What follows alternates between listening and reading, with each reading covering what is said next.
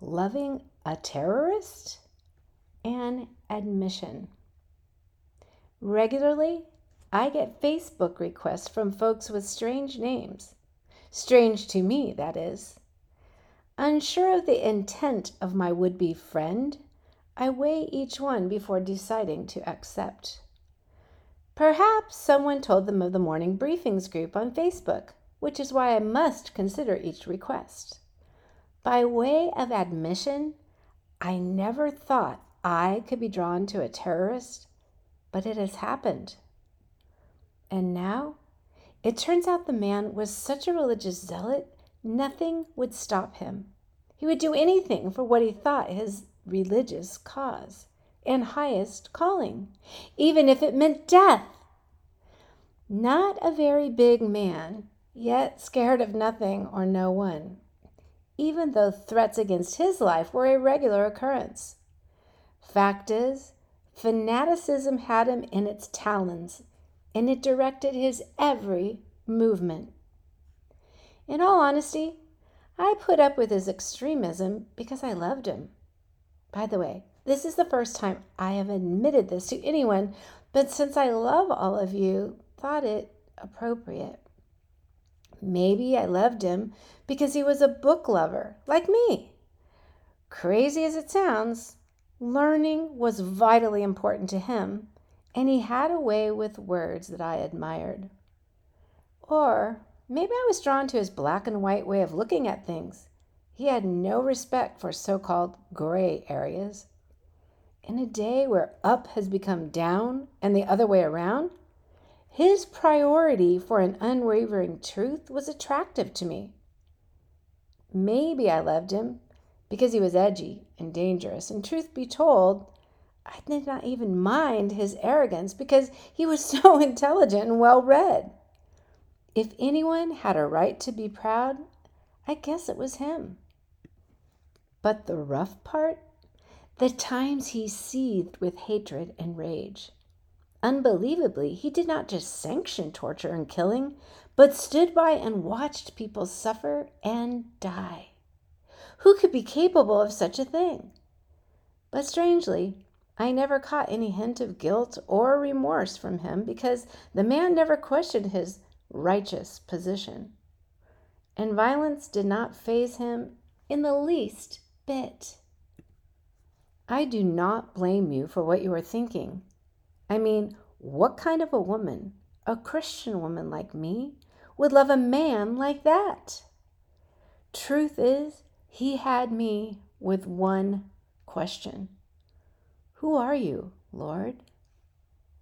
The terrorist to whom I am referring is Saul, or as we mostly know him, Paul.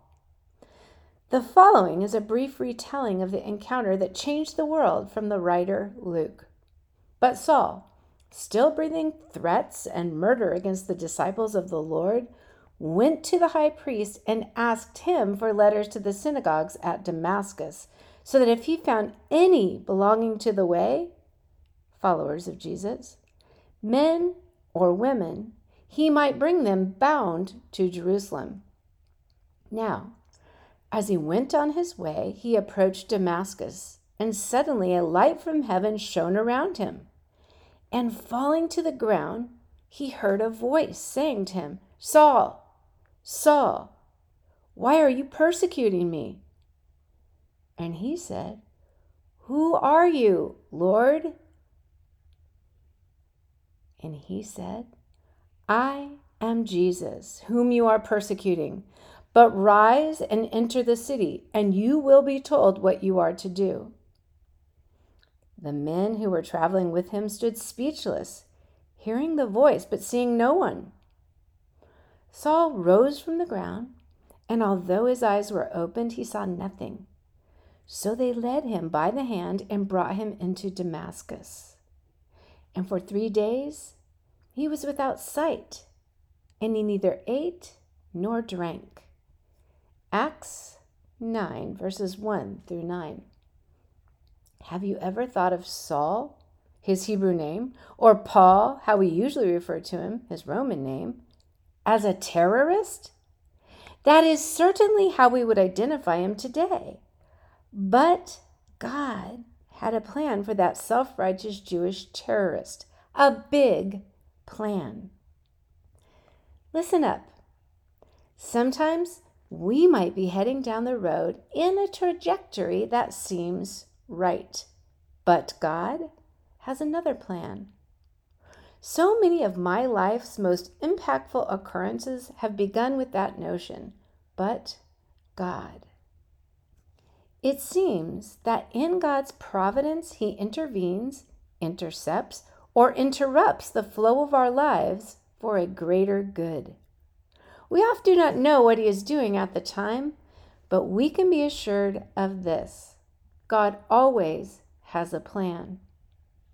Saul was heading to kill Jesus' followers, thinking he was doing both the right and the righteous thing.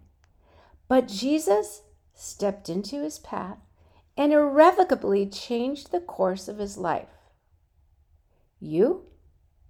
Has God stepped into your path to get your attention, shake up your priorities, or perhaps change the direction of your life altogether? Hmm. Then it is time to look up and ask God to direct your footsteps, to ask Him for wisdom and direction, which He promises to give if you ask. To ask God to increase your faith in Him so you can trust Him. To give you His peace while He is working things together for good. Perhaps you need to look up and ask God to remind you that He is always at work. God always has a plan. Okay, I looked for a song that had that to say, and this is a little different sort than I usually play, but the words are great.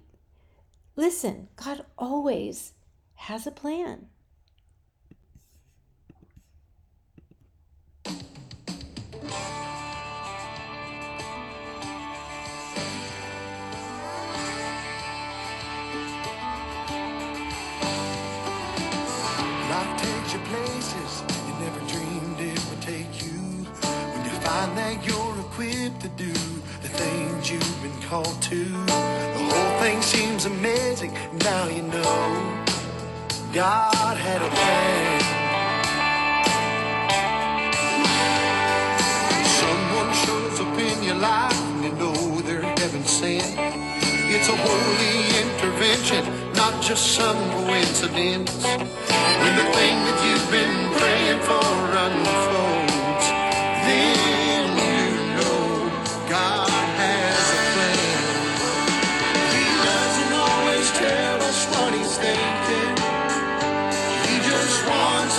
trust and hold his hand.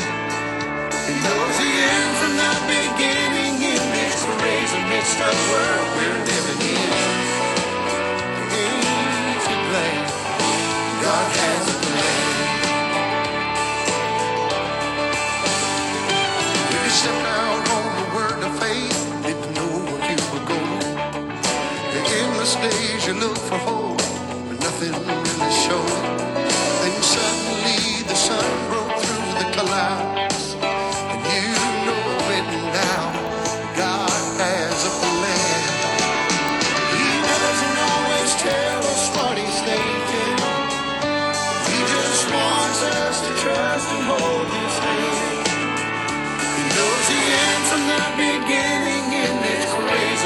Mixed up